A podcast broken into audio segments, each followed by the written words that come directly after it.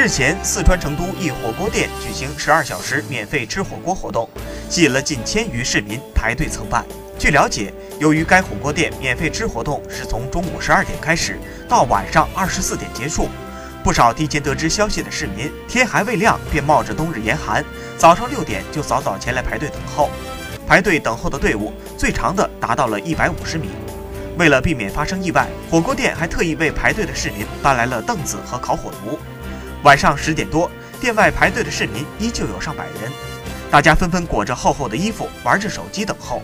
而在店内，几十桌市民吃得热火朝天。 有市民表示，他们排了10个小时才吃到了免费火锅。